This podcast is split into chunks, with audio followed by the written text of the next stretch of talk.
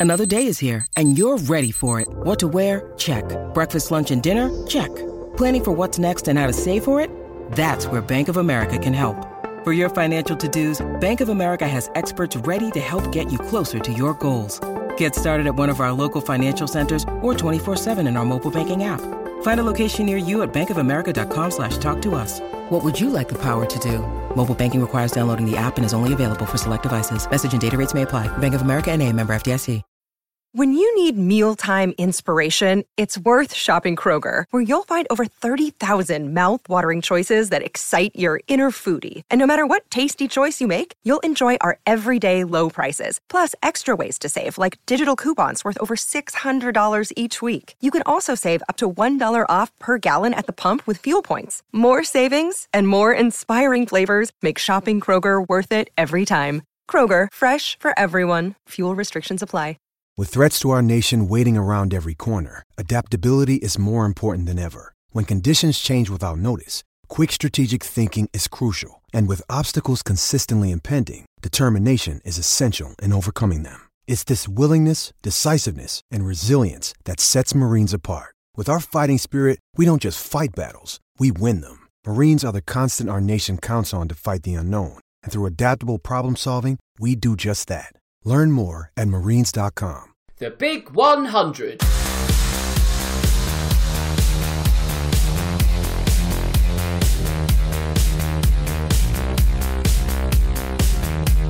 Hello and welcome to episode 100 of the Real Football Cast.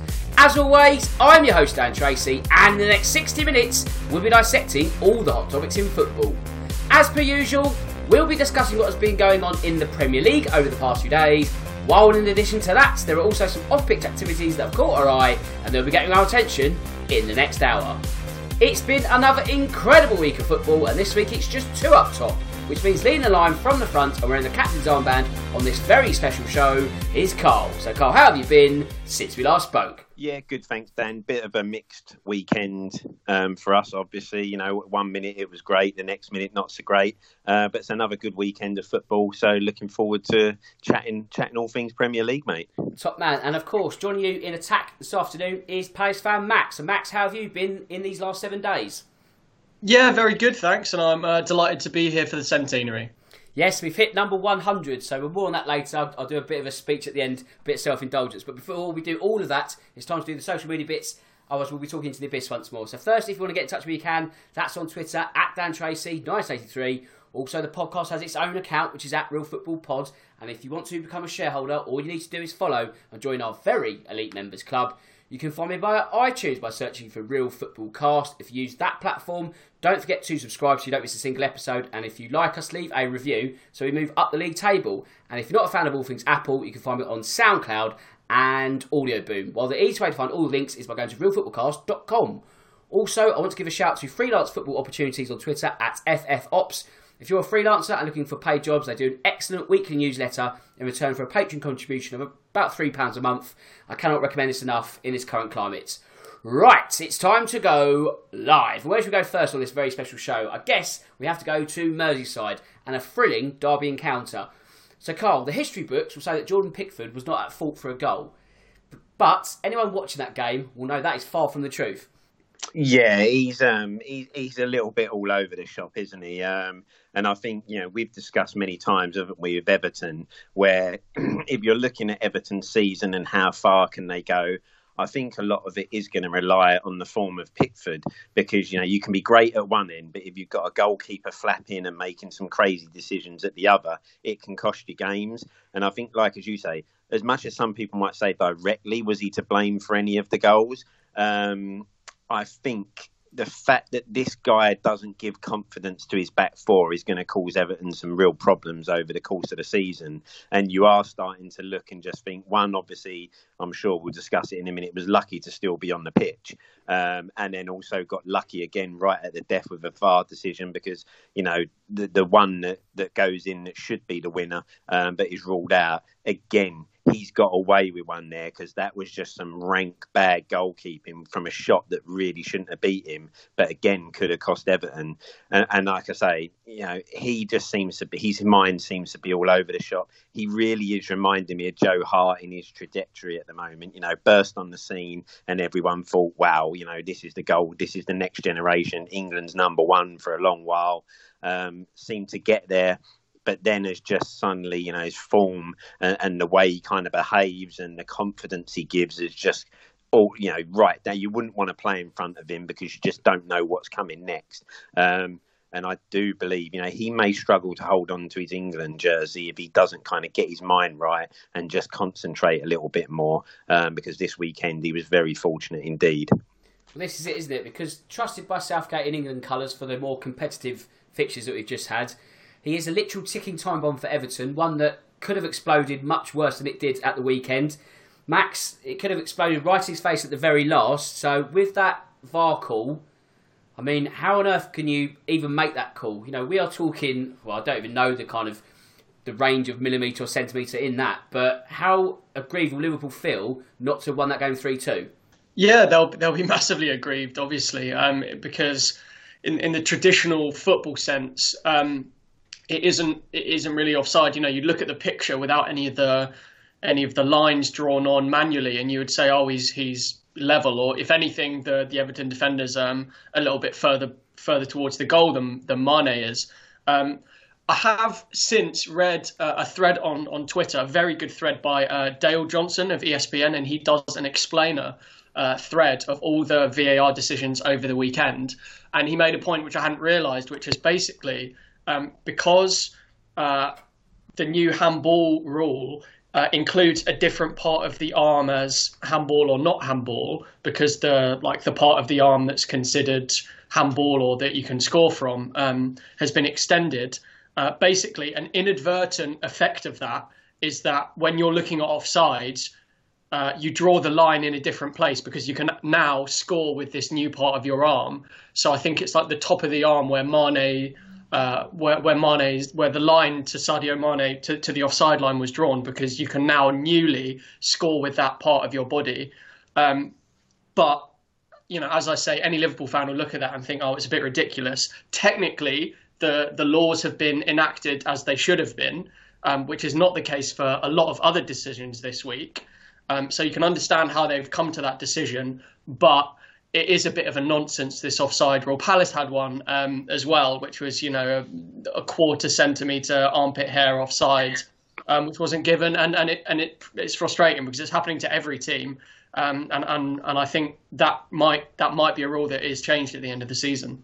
Well, Carl, Liverpool will feel aggrieved twice because there's that at the very end. First half, we've got the well, not only the big turning point of the game, perhaps of the season because the first phase is called offside. Now that bit is correct. The problem is, what is David Coote doing when he's in the control tower? Because he's looking too much at the offside and has completely ignored Pickford taking out Van Dijk. Yeah, I, I, think this is the issue here, isn't it? Where you know we're sitting there saying the, the way they've kind of looked at it is, oh, because it's offside, everything after that gets forgotten about. Um, which you kind of say, well, no, hang on a minute. You know, okay, you might say yes, it's offside, so in theory you know, there, there's no issues there. Everton get the free kick, but the tackle after that um, that Pickford puts in on, on, you know Van Dijk is one that you should actually, you know, a VAR official should be sitting there saying, okay, look, listen, there's offside, so that's the first thing. We get this offside, free kick to Everton.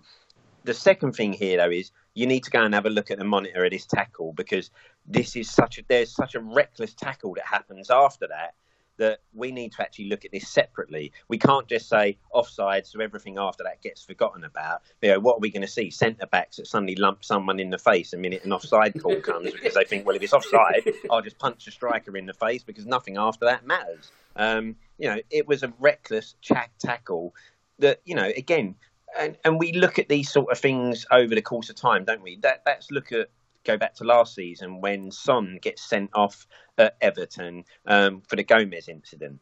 Now, you know, the reasoning there was endangerment. You know, you're endangering a player with the tackle. Well, surely the tackle from Pickford is just as much of an endangerment of injuring somebody um, than, than other tackles we've seen. So you can't just suddenly ignore the tackle that's come after it because there's been an offside.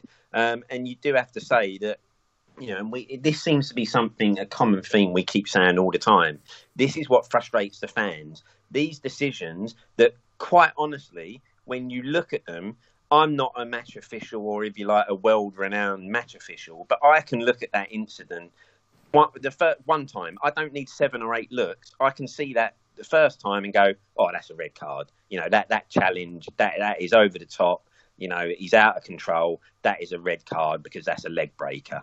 How these match officials, with all this experience um, and all this knowledge, and not being able to say, "Well, hang on, that's naughty. We need to we need to deal with that." And I think that's the frustrating thing, isn't it? Because again, that game can turn, can't it? Because Everton suddenly down to ten men, um, and then Liverpool have got the numbers, and before you know it, after that, it could be Liverpool cruise to a victory because they use their numbers wisely. Um, so you could say that decision has changed the game massively, um, and it's a massive error.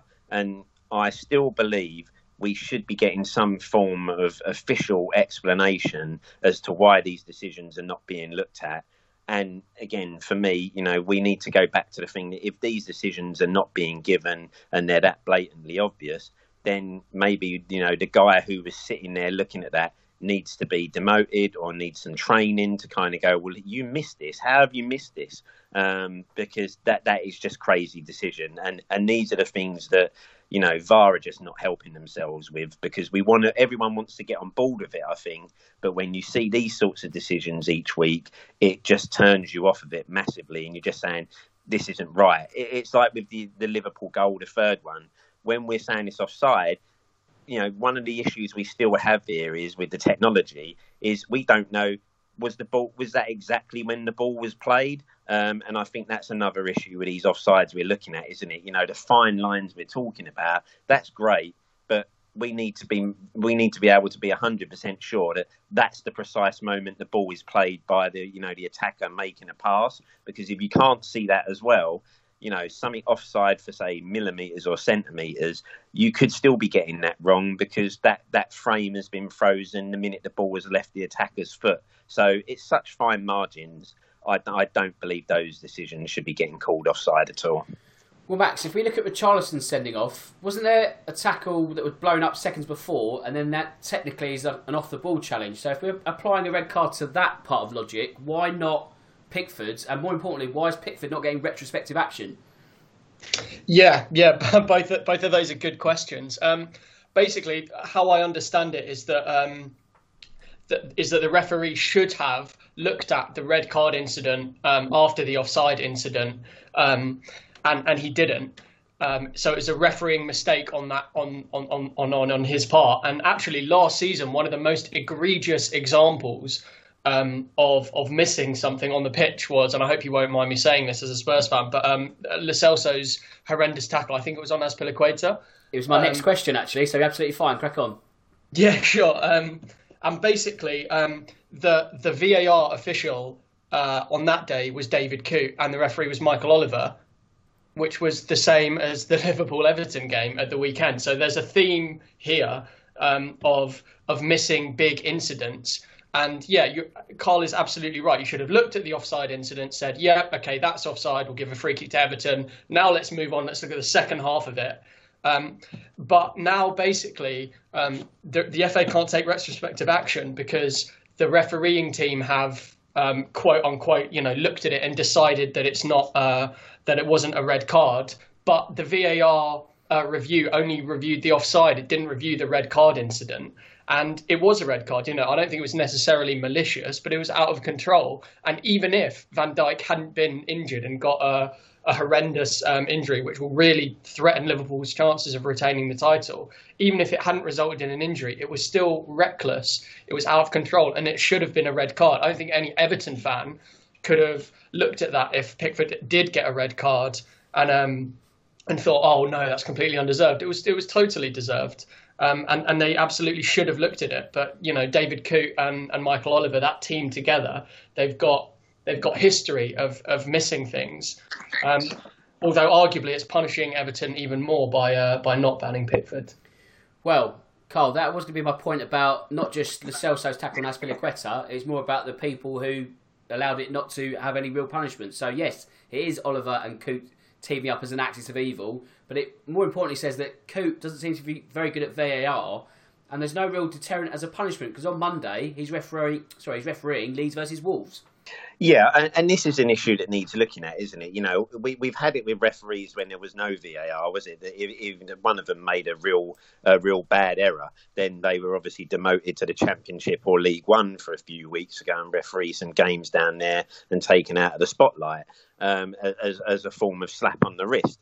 Um, and we need to be seeing this carry on, and it needs to be with the VAR officials as well. You know, because you know, you've got incidences, haven't you? Like, let's go back to last season with the Sheffield United Aston Villa, with you know the goal. Yeah. You know, it's clear goal there, um, and suddenly it's not given. You know, yes, all right, the goal line technology failed that day, but you've got a guy sitting in a room with a TV screen watching something and doesn't go, uh, no, hang on, your goal line technology might not be working, but that's a goal um, I can tell you 100% you've missed a goal here. That that should be 1 0. Um, so go back, please, and, and review this. And, and, this needs to happen. You know, if these guys are missing something, then they, they need to face not necessarily some punishments because no one wants to see someone necessarily always punished, but there needs to be some training. Um, I guess it, it, begs the other question as well: is does this guy feel confident enough to tell Michael Oliver what he needs to look at? I think this is another issue that maybe needs looking at eventually. That is the guy in the VAR booth confident enough to overrule the match official, who maybe, you know, Michael Oliver is probably one of our better referees and, and held in high regard.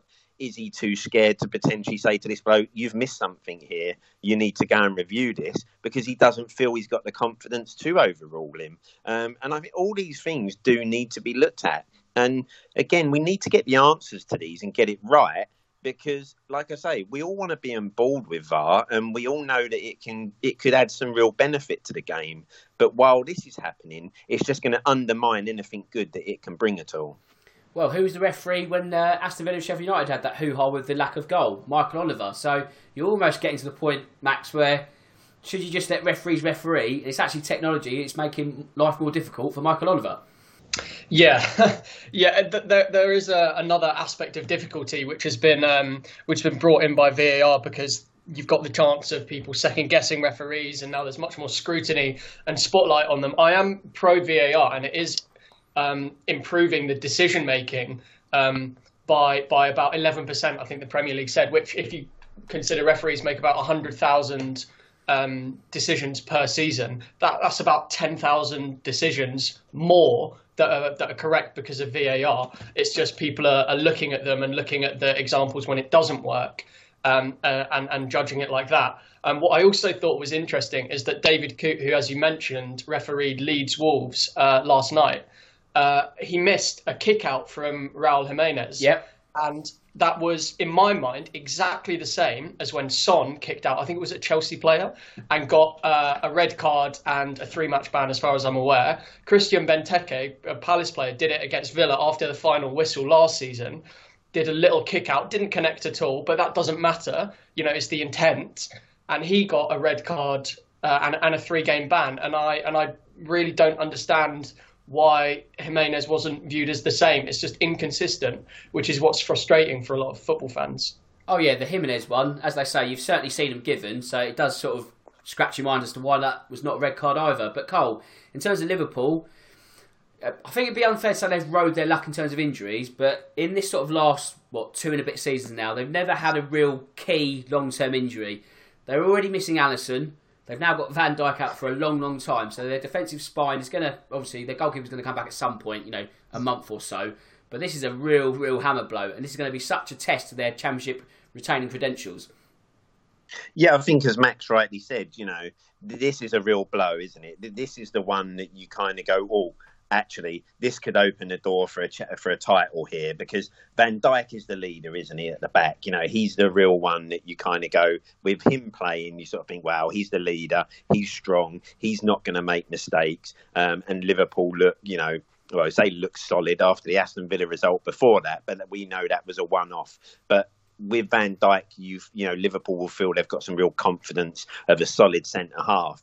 I think you take him away and you look at their options. I don't think you know. I, I don't think there's anyone that kind of would sit there and go, you'd feel confident with that pairing for a long period that they could bring home a title and keep the clean sheets they need to. So I do believe, you know, we've seen when Alisson is out, Liverpool have struggled, haven't they? You know, when they've had to bring Adrian in, that has been bad enough for them, and you, they've looked very shaky. You now take Van Dijk out of that back four, and I think Liverpool do have real problems. And I think this will give everyone else a little boost to think, right, hang on, with him missing, you know, yes, they'll still be dangerous going forward, but I think we can get at them now, and possibly, you know, they'll be a lot weaker defensively. You know, goalkeepers out, best centre halves missing, and yeah, I think a few teams will be, you know, rubbing their hands, thinking we're in with a shout here now because because Liverpool could struggle, um, and this could be a real blow to their, you know, hopes of retaining the title. So, Max, with that big disadvantage to Liverpool now, it has levelled the playing field slightly, or certainly brought Liverpool closer into reach of what they were last season. Does this now mean that with so many goals being scored across the country in any given week, that whoever can sort out their defence the quickest and the best will go on to win the Premier League this season? Yeah, I think it could be that. I think this could be the the season for for good de- for good defences assigning the title, and it seems like an odd thing to say with you know United conceding six and Liverpool conceding seven and and things like that, but we've seen before that that defenses win you titles. You think about um, Chelsea uh, under Mourinho in 0405. It was it was the back line. It was Ferreira, Terry, Carvalho. Um, you know the, the kind of hearts of the defence. Who I think they only conceded something absurd like 15 goals um, in in the whole season.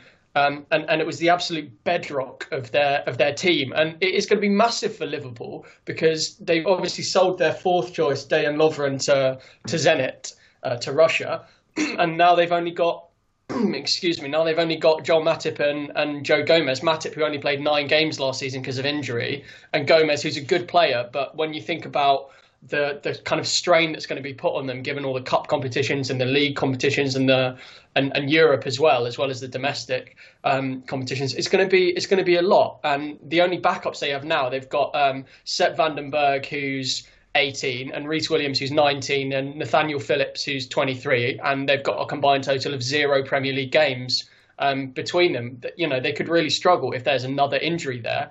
And you think about defenses deciding titles, right? Aymeric Laporte had a similar. He was a similarly big loss to Man City, right? So his first full season, he played 51 times in all competitions, and City won the domestic treble, uh, Premier League, FA Cup, League Cup. Last season, he only played 15 times in the league, and City surrendered the title to Liverpool. While Van Dijk, who you know made his debut in January 2018, he's played 95 out of 96 games wow. since his debut. He's been the one who's been ultra consistent, um, there every week, and he, he's the captain. He's the leader.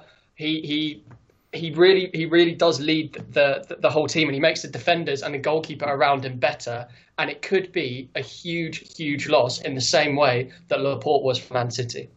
Well, I knew Van Dijk was a constant, but I didn't know he was that constant. That's an incredible stat, and I think you know no matter how you dress it, he's going to be such a, a loss to Liverpool. And you know, I think if you look to the the betting odds now, they'll be in a state of flux. And I think the next sort of six to eight matches, how Liverpool get out of this bind. Well, they won't get out of it until he's back, but how they can sort of deal without him, whether that sees Fabinho uh, shuffled back to the back four, you know, it's an option, but it's not a great option.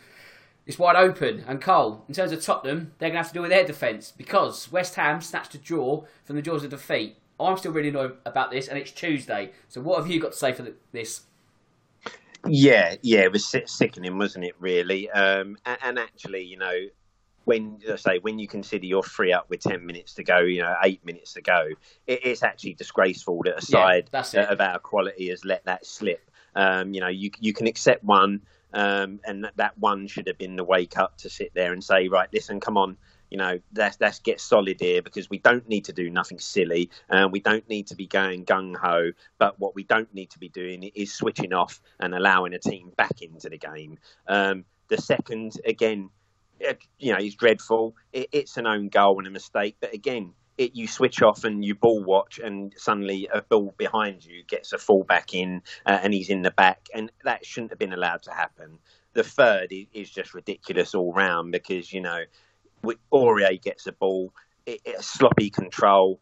Then he suddenly gives away a silly free kick in a dangerous position, which isn't something Spurs have done the first time this season. You know, I take you back to the first game against Everton, where we were making lots of silly, giving away lots of silly free kicks in dangerous areas where you're allowing a guy to whip a ball in. And as we know nowadays, each Premier League side has got such good set piece takers that you, you just can't allow that because one will come off eventually. Um, and then again, you know, when the ball breaks out, you've got a midfielder trying to take a touch um, rather than just sticking it in row Z and getting rid because the clock is ticking down. So you just look at all those goals and go, that, that you know, that is dreadful defensively.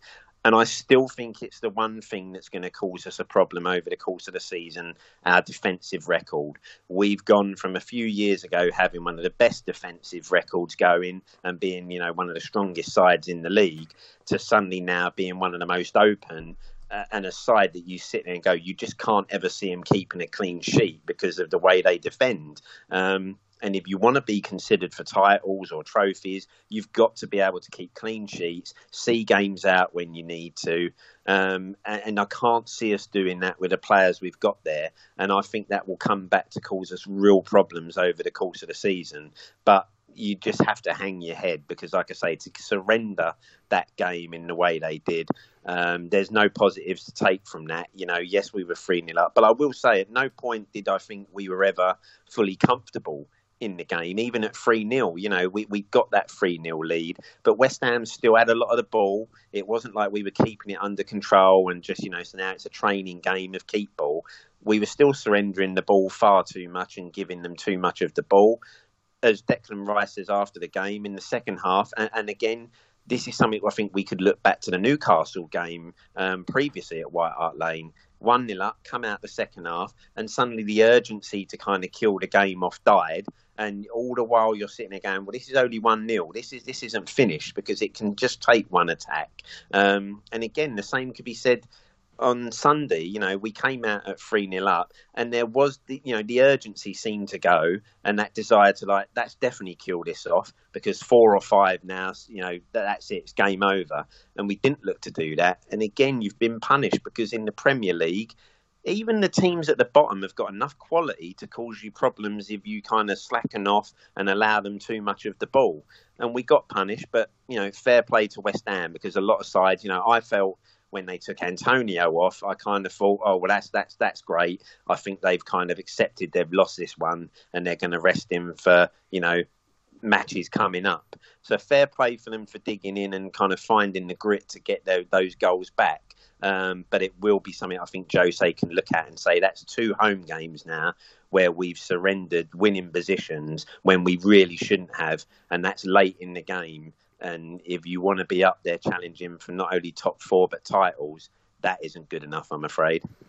Yeah, of course, Max. We do have to give West Ham some begrudging credit because with such a turnaround, we'll never know what David Moyes said at half time. But whatever he said must have been fantastic because he spends two matches on Zoom. He probably might have thought, oh, do you know what? It's easy just to go and log on at the laptop back home and sit in bed. But West Ham, to their credit, they never gave up, and it would have, would have been far easier for teams just to sort of you know know they're beating after 45 minutes. So what happened?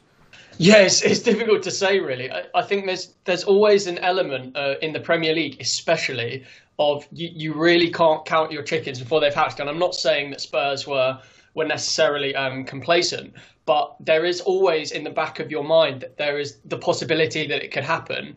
And particularly with the West Ham players, they, they know that results can, you know, you can come back from three goals behind, um, like Palace did against Liverpool at Selhurst, or I had to get that in there somewhere, or come from four behind even, like Newcastle did against Arsenal. Yep. And uh, when Cheick Tiote scored that scored that wonder goal, you know, th- th- there's there's a legacy of of comebacks like that happening, and in a in a derby um, even though in the London Derby, even though there weren't any fans there, you know, there's just the sense that you can really take the game by the scruff of the neck, and and you can always you can always pull out a couple of goals quickly, um, and so yeah, credit to David Moyes for for his team talk, credit to the players for for their heads not dropping because they kept going, they kept going, and it's a sign of their um, it's a sign of their their fitness and their and their and their determination that they really came through uh, at the end. And what a fantastic goal to win it, even if it should have been cleared earlier. Well, this is going to be the point that uh, many people have made on social media, Cole. Should Winks be putting his foot through that, or you know, has he even really got the right to be putting his foot through that? Because he's always on the stretch. Some could even argue he should have got a free kick, which he's maybe clutching at straws. But is it fair to give Winks the blame in that situation? I think that whole goal, you know, there's a few players, you know, well, there's a couple of players, in my opinion, that you can look at there. I say Aurier, first of all, um, you know, should should be doing better before the free kick because the ball is played is attempted to play down the line. He has a simple job of trapping it, and then basically can either play the ball upfield for you know percentage, looking at the clock. Um, he loses it, sloppy control, and then, like I say, when he gets a guy come across him he should really be thinking, right, you're going nowhere now other than the touchline. That's not do nothing stupid because the last thing we need to do is give you an opportunity to throw the ball in the box right now. He makes a rash tackle. So there's the first guy I'd be pointing the finger at and saying, look, come on, that that should never have happened from there. But then I do believe, as I say at the point, you know, Winks there, he, that is a situation where there are times where you just have to go, listen, this is the you know this could be one of the last kicks of the game. I'm not going to take a touch here. I, am stretching, so I'm not going to be able to guarantee my touch is a great one. That is just put your toe on it, get it up in the air, get it, even if it's just near the halfway line all of a sudden, because at that point there, you're sitting there going, right, the defenders can all come up a little bit. We can kind of regain some shape, uh, and then we deal with what comes next. The fact, as I say, that he tries to take a touch when he's on the stretch, um, rather than just trying to get a toe to it and pushing it as far away from danger as he can, I do think you have to sit and look at a player and go, look. This is where you need to become a bit more intelligent and street smart and think about the situation at hand. Um, there wasn't that wasn't the place to be trying to take a touch. Just get rid of it. You know, if you get rid of it, possibly the game is won.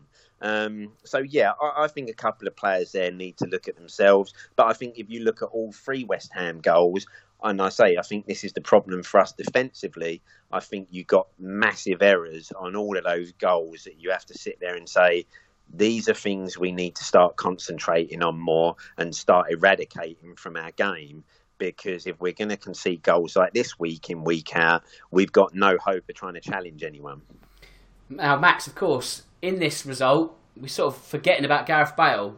Admittedly, it was a cameo, but there was so much hype for him before the match that uh, watching the game, it almost felt like Jamie Carragher wanted him to score as well. I mean, Spurs fans obviously wanted him to hit, hit the net. He nearly did later on when it was 3 2 to Spurs. So, is that miss just pure ring rust, or was it West Ham being commended for actually putting him off his touch? Yeah, I think it's I think it's the latter, um, and it didn't really get picked up on, but it is a potentially match-saving contribution from Andrei Yarmolenko, who is not a player that you would uh, generally praise for his defensive contribution. He's absolutely sprinted back, and in fact, he is the only player um, after Bale danced past a couple. He's the only player putting pressure on Bale, and he's kind of leaning into him with his shoulder. It's not a foul. Um, it's just really, really clever um, defensive play and fantastic, um, real, really good hard work for him to have got back there from right up the pitch to put the pressure on. Because without him there, in my opinion, Bale buries it 99 times out of 100. You know, no question. And Max, it was really, really sorry, fantastic Max. defense from him. Max, do you think Bale was trying to be too clever with a finish? Because when I watched that back, for me, I, you, you can see what he's tried to do with a finish where you know he maybe thinks the goalkeeper thinks I'm going to put this in, in, you know the left hand corner here, so maybe I'll try to go for the right hand side of the goal. But for me, when I look at that incident, it, it, had to be he had to put it to the left of the goalkeeper, given that his left foot is his strongest, and possibly curling it into that left hand corner would have been a much better option than trying to, if you like, be clever and go to the right of him. Um, I just I felt there Bale picked the wrong option of where he was going to finish it. Um, what, what do you think, Max? Would you would you think that he probably went for the too clever option rather than given how much of the left goal he had? How close he was, and how good his left foot is. I don't think if he whips that into the left corner with his left foot, that that's being saved at all. Yeah, it's it's a tricky one. It's a tricky one. Um, looking at it, it's, it's difficult to tell. He obviously made the decision on instinct. I think I don't I don't necessarily think he was trying to embarrass the keeper or anything or make it look cheekier than it needed to be. Uh, maybe he thought um, the keeper was less likely to be able to change direction than if he went across him. Fabianski, I suppose, could have maybe predicted it and, and dived out and got it. Whereas if he went the other way, the keeper would have no chance of, of getting there. But as you say, um, it, it, did seem to be like the, the, the, better option to go across the goalie. Um, but then again, I'm not a world class football player, so I, I don't really know what went through his mind. Right, that wasn't the only 3 3 draw at the weekend because uh, Chelsea's German connection have finally got off the mark in terms of goals. So, Carl, I think it's fair to say that was Werner and Havertz's best combined game so far. Um, Werner's starting to look quite good from a sort of goal scoring point. Two decent goals against Southampton.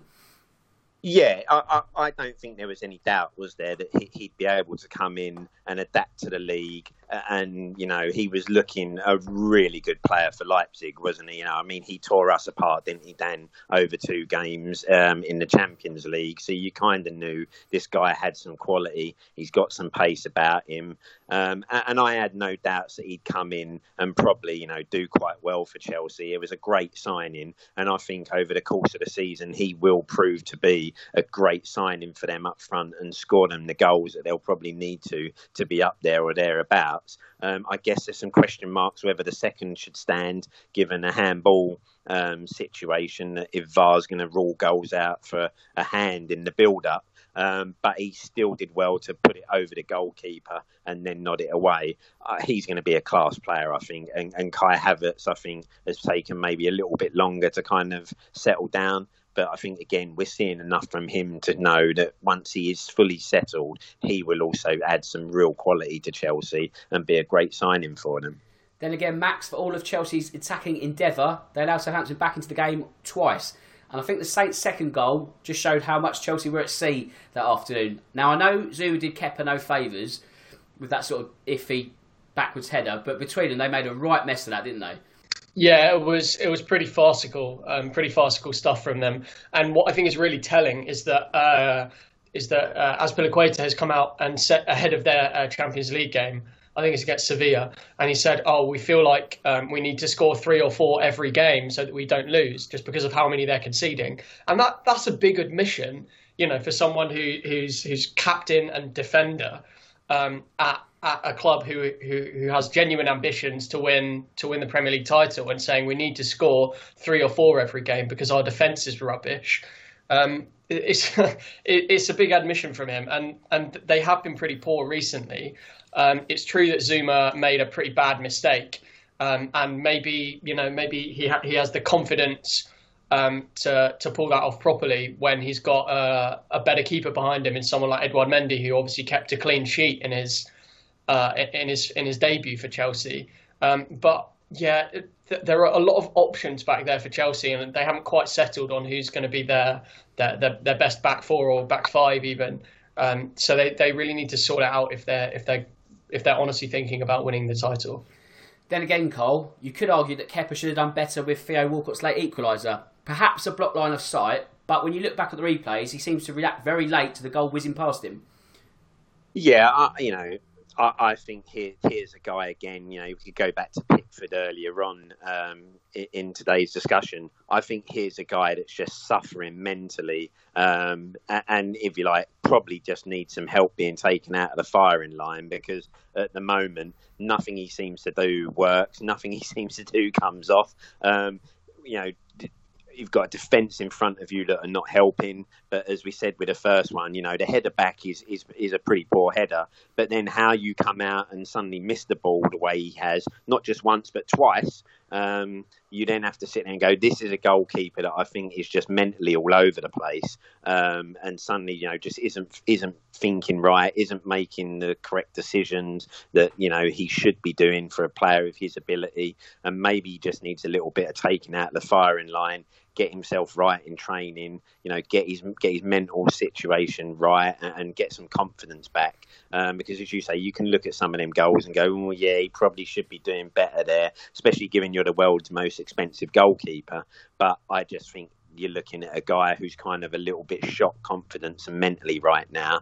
Um, and the trouble is, as much as sometimes you'd probably like to say, well, players need to just play games to play themselves out of that sort of form. When you're a goalkeeper, um, that that can be very costly because you know one mistake suddenly costs you the game or loses you the point, and next thing you know, everyone's looking at you again saying, "Oh, you know this guy," and and suddenly you just can't actually play yourself out of that form. If you're a striker and you miss a couple of chances, well, hey, everyone can forget about that if you end up winning the game or drawing the game. When you're a goalkeeper and you make one mistake and it's a 90th minute goal that costs you an equaliser or costs you the actual game then it's highlighted massively. Um, and I think he's going to struggle um, to get any sort of confidence and form back right now. Um, and it's a shame because, like I say, we have seen the guy has got some some good ability. He is a good goalkeeper, but right now it, it's just not happening for him right now he's looking like Roberto from West Ham last season. Do you remember how bad he was? He's oh, I don't think he's that bad. okay, maybe a bit over the top. But moving on swiftly then. So Max, it's now seven points from the last nine for Southampton. A sluggish start after losing their first two, but they're continuing to look upwardly mobile, shall we say? So for them, is a top ten finish a very realistic target at the end of the season? Yeah, I think so. I think it is, and especially considering how strongly they finished last season. Um, basically, previously, um, to, to, to give you a massive overgeneralization, they didn't really, they played nice football, but they didn't score. Now they have a goal scorer, one of the best natural. Uh, instinctive goal scorers finishes in the whole league in Danny Ings, who was very, very close to the Golden Boot last season, as, as you know. Um, and and they bought quite they bought quite well. They brought um, Salisu, the centre back, who hasn't really featured yet, but he, he's a big player for the future. They brought Ibrahim Diallo in centre midfield, who I think is a real, really good prospect. And yeah, again, it shows whenever you whenever your team comes back, it shows really good, um, really good fight, really good desire. Palace went a couple of goals down to Chelsea at Stamford Bridge, and we capitulated, and we ended up losing four 0 um, and, and and Southampton just showed that you can come back from a couple of goals down. Um, you know, if if if your heart's in it, and and they, they did really well to to come back all the way again. Another late another late equaliser, and I think definitely definitely given the players that they have, and I really rate the job Hasenhüttl's done as well. That they've definitely got a chance of top ten. So, by the same token, Carl, Aston Villa look like they might want the lot now because they're the only team still with a 100% record. And talk about a renaissance, Ross Barkley since his loan move. Yeah, it just goes to show, doesn't it? Sometimes you know, getting a move where you can play some regular football um, just helps helps with the confidence. Um, but but Villa have been very good so far. You know, definitely looking a good better side than what I think everyone probably thought. You know, I think we all probably thought they might struggle this season, you know, have that second season syndrome. But they've been excellent. Some great signings there, I think, in the summer. You know, but Barkley's done well. And I think the goalkeeper, I don't think, you know, it's underestimated what a great goalkeeper they've signed. Um, he was looking good for Arsenal, wasn't he, at the end of last season? They've managed to prize him away. And I tell you now, he looks fantastic. And he's obviously given them some confidence. Um, and I think Villa, the way they've started, obviously we know can they continue that? Will the bubble burst at some point? But hey, listen, while they're playing confidently the way they are, you've got Grealish in great form. If Barkley now comes and gets some form together, you've got a goalkeeper keeping clean sheets for fun. Um, they've got to be optimistic. And you know the way they've started, they'll be thinking, well, if we can just have a mid-table finish, um, you know, possibly a top ten finish, you know, eighth or ninth, then they'll consider that a real success and something to build on. So I've been very impressed with them at the start. So, Max, if we look at Ross Barkley, you could say there's a similar situation that could emerge for Dele Alli. Both wanting to get into the England squad at the end of the season, both can play in that number 10 attacking midfield role. So, does Dele Alli need a loan move just to give his uh, career a bit of a kickstart at the moment? Not to say he has to leave Spurs forever, but just go out and get some football and show Jose Mourinho what he can do elsewhere. Um, maybe, maybe. Um, and obviously, Frank thinks that uh, Frank Lampard thinks that that a loan move was best for Ruben Loftus Cheek going to Fulham and for Ross Barkley um, going to Villa. I think it is a little bit early uh, to make sweeping judgments, but it looks on, the face of it as if Barkley going to Villa is a really good move for him because he's going to play 90 minutes every week, which he obviously wouldn't at Chelsea, given the competition in their midfield and attacking midfield. Um, and the same for Loftus Cheek because Loftus Cheek was fantastic on loan for Palace a couple of seasons ago. And he, he just needs regular football, and, and regular football really brought his game on and actually propelled him uh, into the into the England World Cup squad after the season he had at Palace. Um, Dele Alli is is a, a, slightly different case, I think. Now you have got a lot of competition in midfield at Spurs. You know, um, Højbjerg obviously signing, Lo Celso, and Ndombele is finally finding his feet in the Premier League. Um, Sissoko, Winks, all of those players. Um, and given that Alli tends to play a little bit further forward as well, sometimes he plays wide, where he's obviously got lot, lots of competition as well. Um, I think he is talented enough that he that he, he's worthy of staying at Spurs. But you know, you saw he, he was left out of the 18 of the of the whole match day squad against West Ham, I believe, and it may come to come to the point in January. Whereas if Mourinho um, doesn't doesn't trust him or hasn't been using him very much, and we know from the from the Spurs Amazon documentary that he that he thinks uh, Alli's a bit of a rubbish trainer, um, and you know needs to buck his ideas up if if he's to make the most of his potential. If it gets to January and he hasn't been used very much, he might be forced to to look for a move to really save his Tottenham and potentially England career, which is not something that I thought I'd be saying when I was watching him bang in almost 20 goals from midfield a couple of seasons ago. Well, I think his first ever goal was at Leicester. And Cole, Leicester themselves have picked up a number of injuries as of late.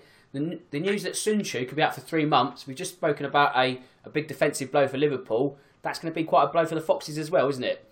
Yeah, that that is going to be a big blow for them. Um, I think we saw at the end of you know when the restart happened last season, wasn't it? You know, he suddenly stupidly got himself sent off in oh, a yeah. game at Bournemouth, booting um, man in the net.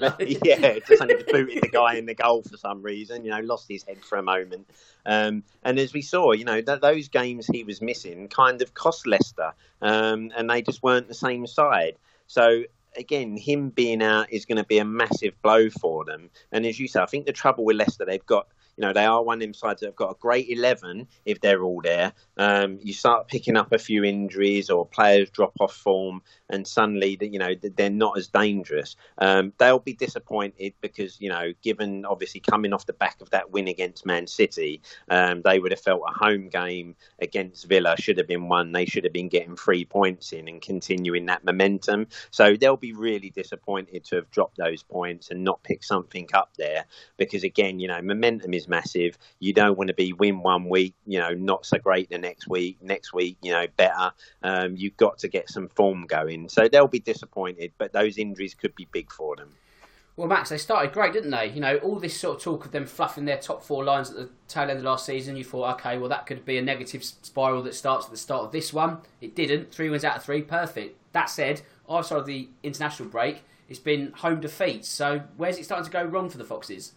I think they're just running out of defensive numbers. Really, um, they obviously sold Ben Chilwell to to Chelsea for a lot of money, which made sense as a financially as, as a deal. But they they got in uh, Castagne, who I've already talked about, um, can kind of cover both fullback positions, but is and, and played actually at left wing back for Belgium against England, but is more naturally a kind of right sided fullback. As is James Justin, he can play left back, but more naturally a right sided fullback. And then you know, with Ricardo Pereira coming back as well, who I rate really highly, but he's also a right back. So I feel I feel like Castagne is going to be the long term left back for them. Um, but he, he'll be out of position when, when Pereira eventually gets back and, and takes Justin's place in the team. Moreover, they've had um, they've had struggles with um, with injury for Söyüncü. Obviously, now he's out for a long time. Um, Morgan, where's Morgan, the the captain who won the Premier League with them? Um, he he's obviously not getting any younger. He doesn't really have the pace. They have bought um, Wesley Fofana for about 30 million uh, from Saint Etienne, who's a, a highly rated centre back, but is obviously a little bit green in terms of Premier League defending.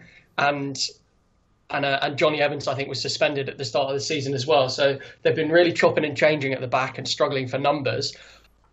Potentially the biggest loss is that of Wilfred Ndidi because he is really, really, really solid. Um, he makes such a massive difference for them. And basically, they play the uh, the kind of four one four one generally Leicester, um, like, Leeds do, and uh, like Leeds do with Kalvin Phillips. And Ndidi is that one kind of isolated defensive midfielder, and he's so good at his job that he can do it by himself. But he has been a massive miss for them. And they have got some kind of other options. They could maybe play Youri Tielemans deeper, even though he's more naturally uh, an eight or a little bit further forward. Um, they've got Hamza Choudhury as well. Um, from the youth system or, or, or Papi Mendy, but n- none of them are as good as Ndidi are. And without that protection, and given also the defensive uh, the defensive instability that they've got, um, as I already mentioned, um, it hasn't been it hasn't been a very good mixture for them, given the amount of goals that they're conceding. Okay, moving on to the M23 derby now, and I think with Brighton having what twenty shots, three of them admittedly were only on target, so it's not as overwhelming. Was that just about the right result in the end, Cole, being a draw? I think so. Yeah, I think in the end, on the balance, it probably was the right right result. Um, you know, Brighton might kick themselves because again, you know, that they do play some nice football. Brighton, um, but, they can they can be a little bit streaky with it. You know, they they can be brilliant at times, and then other times be quite ordinary. But like as you say, I think you know, yes, they had a lot of shots. As you say, only three really on target. I would say a draw was probably the fairest result. Um, and, I think both sides may say they come away saying, well, okay, yeah, we'll, we'll take a point. You know, it's better than a defeat. Um, it wasn't the game of the weekend by any means, but yeah, I'd sit there and say a point was fair enough. But you know, Brighton can play some good stuff at times. So Max Palace's penalty decision was bordering on soft, but at the same time, Batshuayi was almost sort of invited to go down. And when you've been given that invite, you are going to take it, aren't you? And penalties usually follow. Yeah, particularly when you think about players being, you know, manhandled or or slightly fouled. Basically, if you don't go down, you don't get the penalty. Uh, I do agree with you. It was on the soft side, and I'd have been a little bit annoyed had it gone the other way. I've got to be honest about that. But at the same time, I would be annoyed if a Palace defender had made the challenge that Lamptey did, because if you put your hands on on someone, you're you're kind of asking for trouble, really. And maybe that's a little bit of inexperience from Lamptey, who other who otherwise had a really good game. Um, so as I say, it was on the soft side, um, but the the reaction to it online was was obviously a little bit overblown, especially considering. Um, you know, Brighton. I remember had a had a very, very, very soft penalty last season when Aaron Connolly went down extremely softly under under an Aston Villa tackle. Also, given Brighton had a very soft penalty given against Palace a couple of years ago. You know, I could go on. Um, so it, yeah, some sometimes you get those decisions. I would have been annoyed if it was given against us. It was on the soft side, but you are asking for trouble when you put your hands on someone. Something that wasn't soft, Cole, was Lewis Dunk's late tackle on Gary Cahill. Now, admittedly, there was no malice. He's not set out to do him or anything like that. But at the same time, Dunk can have no complaints about entering the dressing room a few minutes before everyone else. I, I, think this is the trouble now, isn't it? Those sort of tackles, even if you get a bit of the ball, I think we're in an era of football where that that can be redeemed or you know considered to be kind of reckless, you know, over the top, um, too strong. And as you know, you know, yes, that that is a sort of tackle that when you make. It, it can suddenly get you in trouble, even if you still think you've won the ball and, and, and if you like, you think if you won the ball, it's a fair tackle. But we uh, we are in an era now where even if you win the ball, it doesn't necessarily mean you can't be booked or can't be blown up for it. So as you say, it doesn't look like there's any malice in it. It's just too strong a tackle, and the ref's taken a dislike into it, uh, and and he's seen the punishment that, that he's got for that. And Max, how much of a concern is it for you that Palace had one single shot in 90 minutes? Yeah, and that one single shot was a penalty, which um, which might not have been given. Um, yeah, it was it was a little bit of a concern, obviously, given the kind of attacking talent that we have. But at the same time, we, we kind of for the neutral, we kind of scored at a bad time for anyone watching that game because um, scoring within the first 20 minutes um, and going 1 0 up, basically, we are a fantastic side at keeping narrow leads, and we win a lot of games by the odd goal. Um, and I think we haven't lost a game from winning positions for about 18 months, I think the, the, the stat on TV said. Um, so we are really good at holding on to a lead. And obviously, Roy Hodgson thinks that the best way to get a result over the line, to get the three points, is not for us to continue playing as if we haven't scored that goal, but to sit on that lead. Um, and arguably, had we not conceded a, a deflected goal in you know stoppage time, that would have been the right call um, potentially, and it, it has worked for us so often in the past that I can understand why why we've done that. if we if we hadn't taken the lead um, 20 minutes in, you know, who knows? We might have gone on to score three goals. Unlikely, but it, it's, it's, possible. It was just kind of affected by the fact we were one 0 up, and that generally the way Palace looked to protect those leads rather than extend the leads meant that we weren't as uh, ambitious attacking wise as we might otherwise have been. Right, it's the quick fire round. We've got about four, or five minutes to go and five matches. So, Cole, Man City, they got the better of Arsenal. They're up to 11th in the table. That's not good for them, but they've got a game in hand. So, should they win that, they'll quite easily eat up a few teams above them. Yeah, yeah, City. You know, um, like I say, that they kind of dominated large chunks of this game, and probably only be disappointed to come away with a one 0 win because they, they could have and should have used their dominance to score a few more. Um, Arsenal were disappointing. I felt didn't really offer much going forward, um, but unfortunately the game kind of fizzled out after the second half. Um, but City will be pleased with a win, um, get them back on track, and like as you say, you know, if you know on another day they could have scored more, uh, and they'll use that as the confidence to go forward. And I'm sure they'll be up there um, within that top four and challenging for the title again within no time. Okay, Max, you're off to the tune because United have returned to winning ways. It looked comfortable from a scoreline point of view, but they had to do it the hard way, didn't they? Yeah, very much so. Very much so. Um, it it was a bit of a blow, obviously conceding a bit, uh, unfortunately, in the in the first couple of minutes with a with a deflection like that. But I was I was really impressed by their resolve because given the kind of previous I- I- issues that they've had, obviously Maguire on and off the pitch for England and United, um, they they could have crumbled, but they didn't. And actually, from a human perspective, I was really pleased to see Maguire uh, get a goal. Um, it was a really dominant header. It was the kind that we saw a lot of when he was playing for England at the World Cup, and hopefully he can get back to that form. Um, I was also pleased from a Palace perspective to see Wan-Bissaka score. It was a really, really nice finish. I think it was the first senior goal of his whole career. So fair play to him. And uh, yeah, Man United really showed their their attacking potential, um, and especially on the counter attack, counter attacking at pace. I, I, I saw uh, Usain Bolt tweeted, "Now that looks like a, a Manchester United team." When he saw uh, highlights of one of the goals, and it did look like a United team. And even without uh, Martial, you know the kind of talent that they've got in Bruno Fernandes and Rashford, it can hurt you from those players can hurt you from anywhere on the pitch, and you know you can be 20 yards from their goal, and 10 seconds later the ball's in the back of your net. Um, so yeah, it was it was it, was a massive return to form for United, and as Solskjaer said, it, it really kick-started their season. Carl, you get another United, Sheffield United, because they play Fulham on Sunday. A point for both. That's I guess what they need to get them going, but really a day to forget for Mitrovic.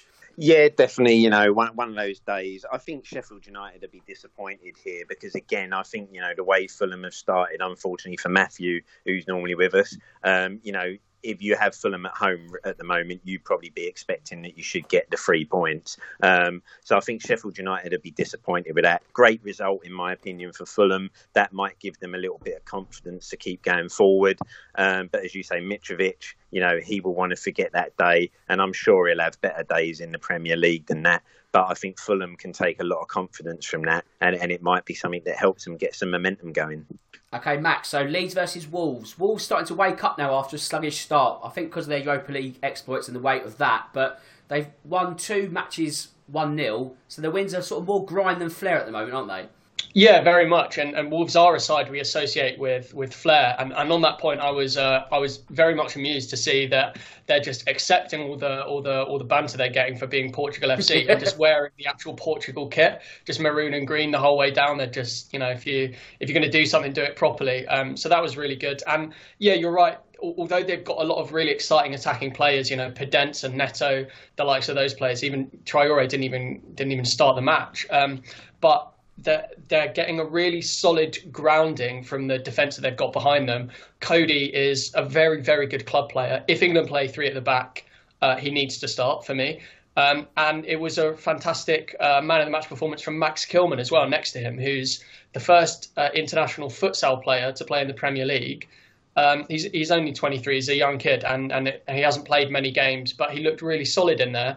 And um, yeah, they've just got a very strong, disciplined, organised unit at the back there, and we could see a few more Wolves clean sheets in future. Okay, West Brom Burnley. I'll take this one. Burnley off the mark, but sod paying fourteen pounds ninety five for that. You must be out of your mind if you paid money for that. Jesus. um, yeah, that's not football, is it? And it's not worth that price either. Right, I think that is full time. So I just have to do the admin before we run out of time. First up, I need to thank Max. A sterling performance this afternoon. Thanks for your time once again. Yeah, thanks for having me. I'm glad to be here for the for the special hundredth episode. Yes, much appreciated, mate. Carl, thanks for wearing the captain's armband on such a show. More importantly, you've worn it so many times across this hundred. I don't know the exact number, but it's a lot, and I couldn't have done this without you. So thanks so much, and here's to very many more. No worries, Dan. It's been a real pleasure, mate. You know, really enjoyed doing this with you and the guys. Um, we're all passionate football, so to get to talk about it and give our views is brilliant. And, you've given us a great platform and done a great job hosting. So, as you say, mate, looking forward to many more um, and, and bring it on. Yes, cheers, mate, and of course, thank you to the listeners because without you, you know, why why do so many episodes? So it means a lot, and like I say, we're passionate. I hope you can sort of sense that passion in the show. It comes across. I like to think so. So yes, here's to many hundreds, many more. Let's keep going. And with that said, it just leaves me to say that my name's Dan Tracy. This is the Real Football Cast, and until next time, goodbye.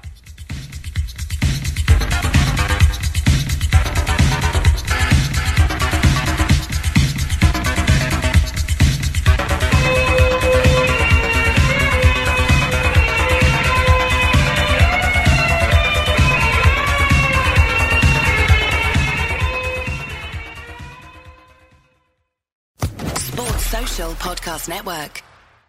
Step into the world of power, loyalty, and luck. I'm going to make him an offer he can't refuse. With family, cannolis, and spins mean everything. Now, you want to get mixed up in the family business? Introducing The Godfather at Chumbacasino.com. Test your luck in the shadowy world of The Godfather slot. Someday. I will call upon you to do a service for me. Play the Godfather. Now at Chumbacasino.com. Welcome to the family. No purchase necessary. VGW Group. Void where prohibited by law. 18 plus. Terms and conditions apply.